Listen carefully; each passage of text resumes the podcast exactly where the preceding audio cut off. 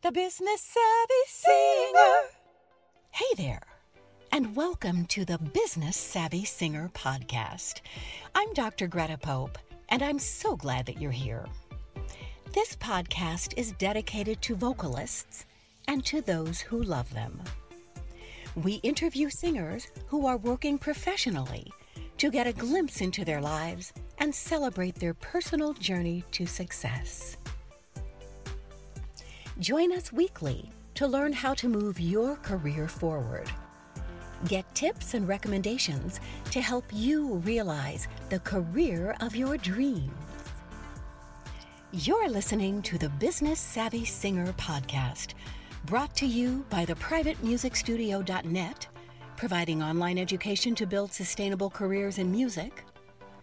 Also, Eternal Wolf Music, producing audio for every need.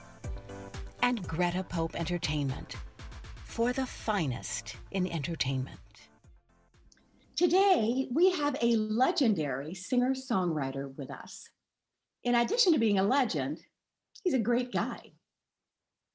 Dan Navarro's journey began as a songwriter and singer. He penned the Grammy nominated Pat Benatar song, We Belong. His music has also been recorded by many others, including the Bangles, Jackson Browne, Dave Edmunds, and so many others. Dan is also a very successful voice actor. What a thrill it is to have Dan with us today. Ladies and gentlemen, Dan Navarro. Dr. Greta, the thrill is all mine. It's great to see you again. it's great to see you. How have you been? You know, I've been fine. I've been good. Um, somehow, I'm not sure. Well, I'm not sure how. I'm busier than I've ever been. That's a wonderful. Um, well, there've been a multitude of things to do to make up for what we've lost, and if you just sit and go, "Well, that's just awful," then it goes by you. So, I've been mainly, you know, I'm normally on the road a lot. I come to Chicago at least three or four times a year to perform for 30 years now. And I've been shut. My last show um, before shutdown was March 8th in Valparaiso, Indiana.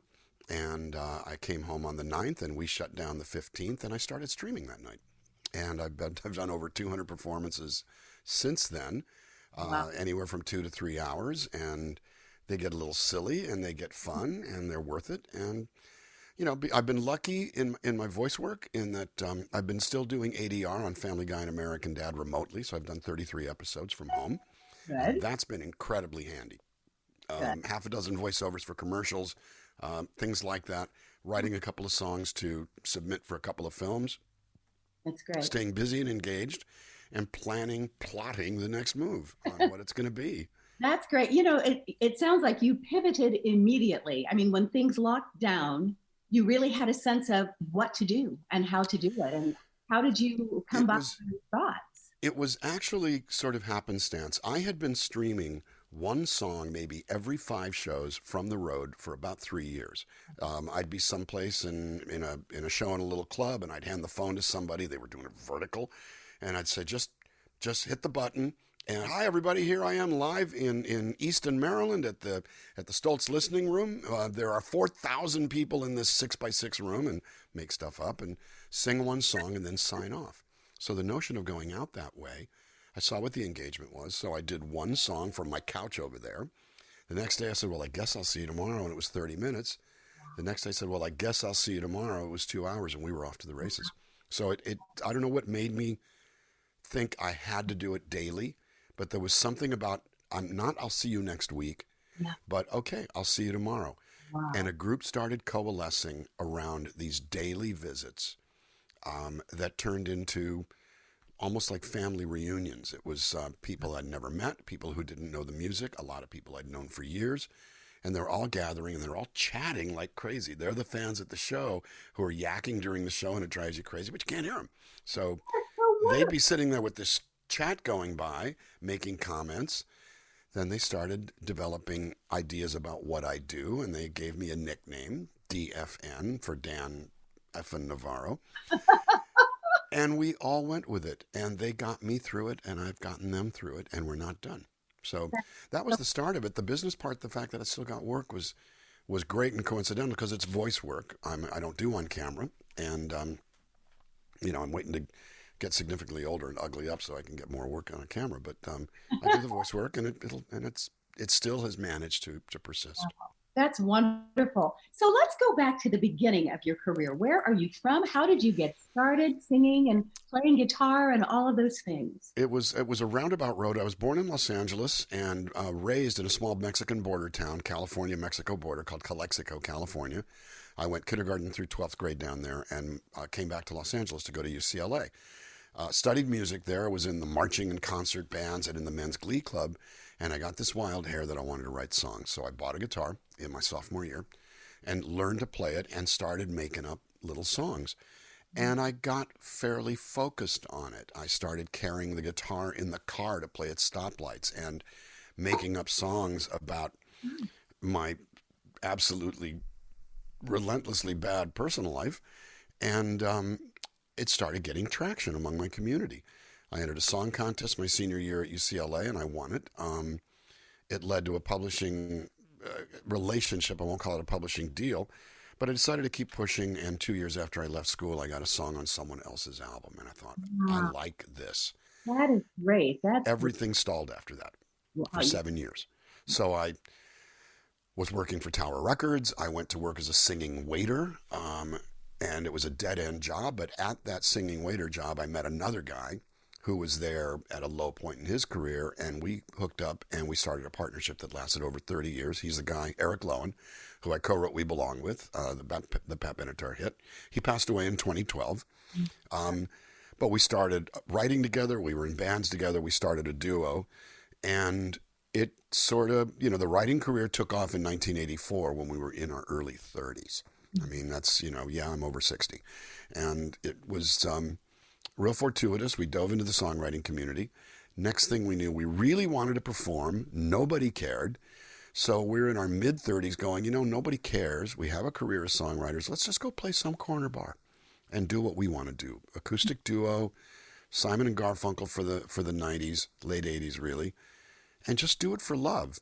And that became a key to us, which is when we quit, quit thinking about outcome and mm-hmm. thought about the journey Mm-hmm. It started working. Somebody walked in who didn't really know our work, knew that, you know, could hear that we had written We Belong and said, I want to sign you to a record contract. And danged if WXRT in Chicago didn't start playing that like it was the national anthem. Loyalties and friendships and a relationship that's persisted to this day. Um, Lin Brehmer was on my stream just visiting uh, as a spectator about two days ago. He's a, a dear friend. And so we just figured, let's see how long we can make this, this car run and we never ran out of gas. Wow, that is fantastic. Absolutely. Now, I want to go back and ask you a question. You said you sure. were in a marching band. What instrument were you playing at that time? Well, my, I played French horn.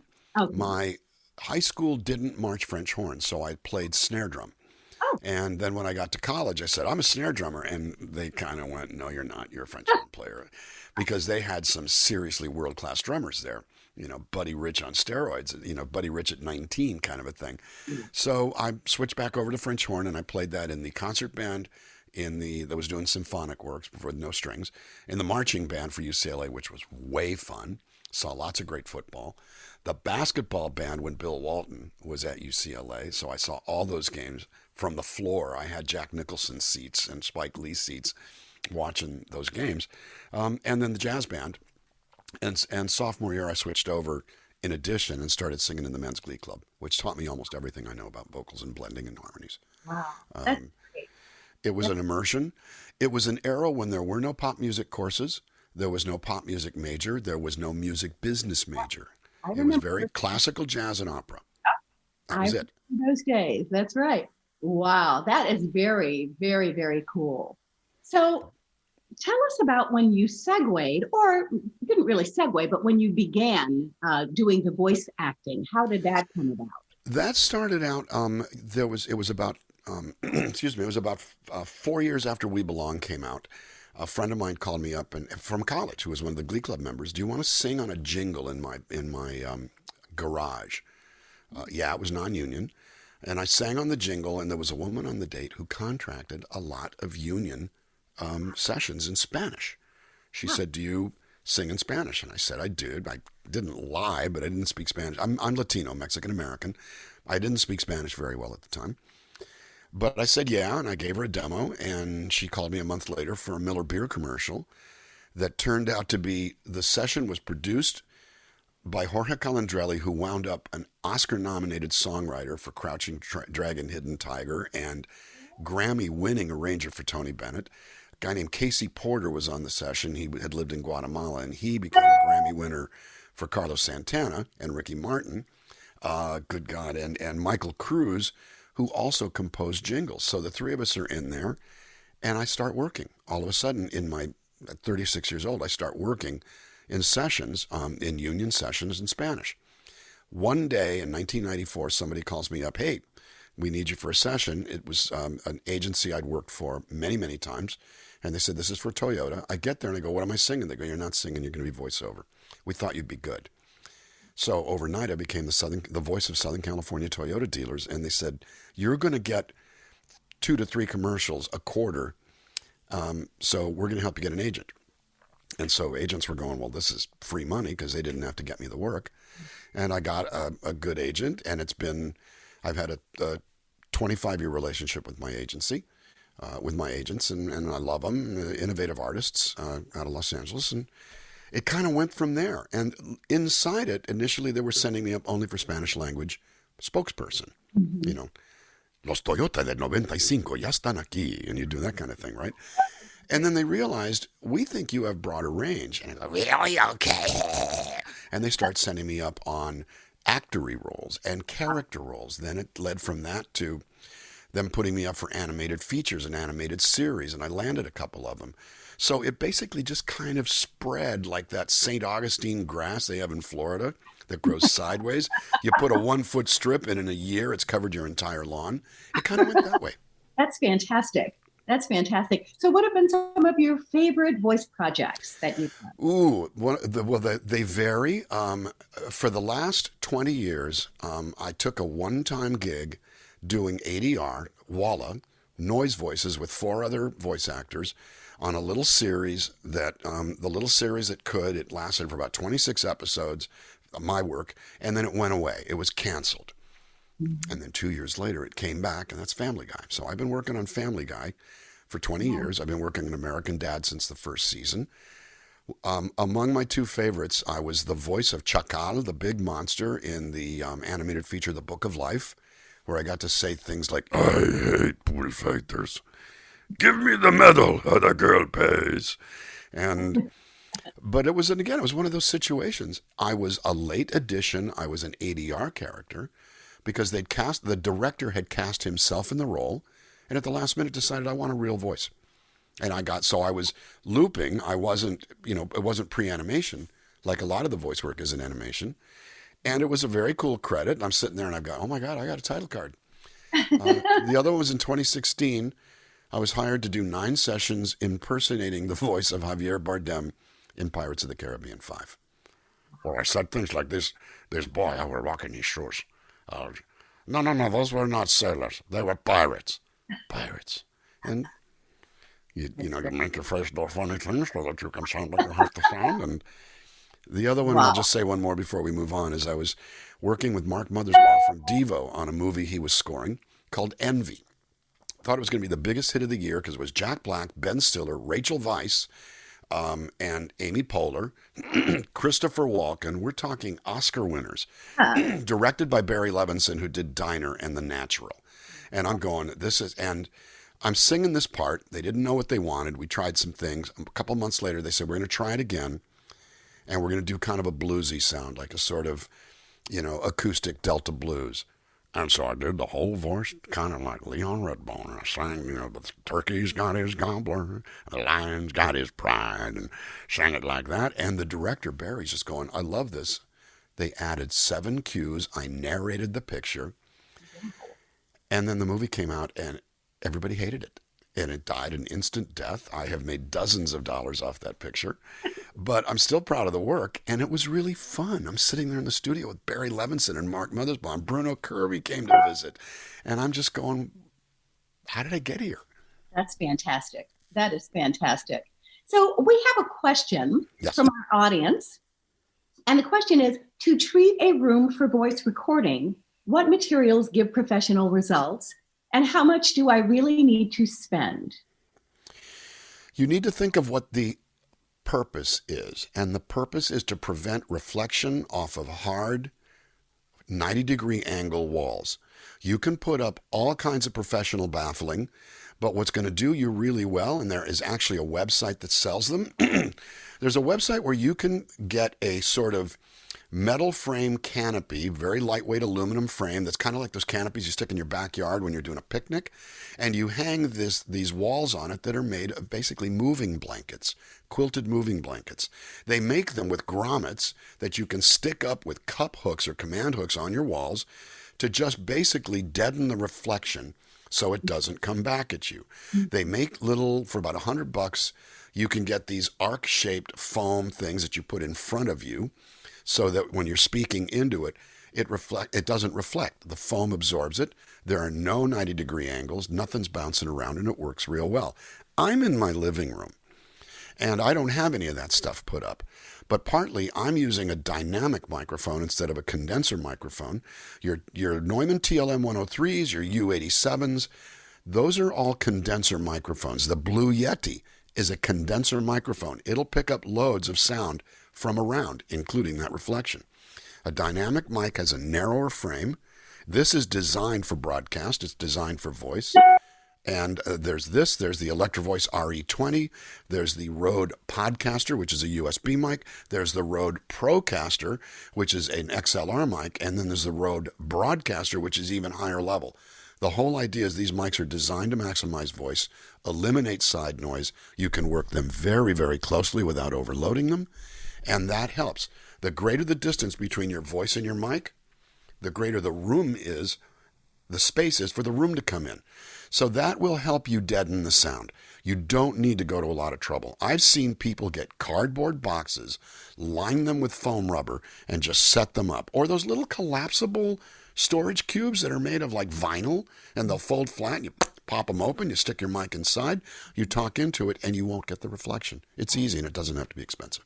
That's great. That's good to know. Now, you were talking about your setup there at your home. So tell us a little bit about your video setup as you're streaming and just give us a little bit of information about um, how you're streaming. I'm streaming using a Logitech Brio webcam. Um, it's a 4K cam. Nobody on the planet streams in 4K, which means you've got sufficient headroom to get 1080p or 720 out there. It'll do 1080 at 60 frames, which means it won't do jerky motion. Um, it won't blur. Um, I'm using a pair of Viltrox VL20 video lights that are on a remote, which means if I want to, I can turn them off and on, and it's uh, you know it's just there goes one, and here goes the other on the other side, and so they're across the room from me.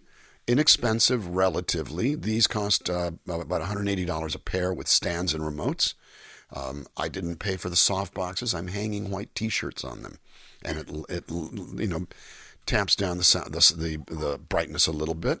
Um, and I've got it at a safe distance so I can operate it. I use a piece of six dollar software called Webcam Settings, where that I can control the camera and zoom in and out. Um, and so basically, it's a certain amount. I did a certain amount of research by doing Google searches and figured out what worked worked best for me. The Brio camera is two hundred dollars. You can get a, a Logitech C920 all day and all night for $69, and it's pretty darn good. Mm-hmm. Um, I like this a little better, uh, in particular color representation and sharpness, but the other will work perfectly well. That's great. That's and great. frankly, the best one out there is your iPhone. Your iPhone's got a wonderful camera in it and a pretty good mic if what you're doing is just, you know, if you're not dealing with electric instruments or multiple whatevers. Mm-hmm. Um, my first 25 streams were just into the phone. My next 40 or 50 were into a separate microphone made by Shure called the SM7. I'm sorry, the MV, Mary Victor 88 Plus. It's designed to sit on a uh, stand. And by the way, if I can screen, well, if you let me screen share, I'll show you a picture of it. But um, Mary Victor 88 Plus, it comes with a phone clip, a little baby tripod that looks like this. And when you are not using it as a tripod, it's actually a handle. You can hold your phone and point the mic at whatever. It points right at me, operated by software. I did that for about 50 streams, and then I switched over to a mixer using two mics for my guitar, one for the voice, going through a mixer that's got USB output, and built-in reverb. and uh, cool. and so you know, it's a matter of I did the research to think it through to keep it budgeted down by taking that instead of just going, well, that'll just do the job. Um, Great. That's great. We will continue our chat with Dan Navarro next week. The Business Savvy Singer podcast is brought to you by the privatemusicstudio.net, Eternal Wolf Music, and Greta Pope Entertainment. Let us know if you know of a singer who is having great success in the music business. We'd love to share their story and their journey on this podcast. Send your emails to info at gretapope.com. We've had a great time with you today.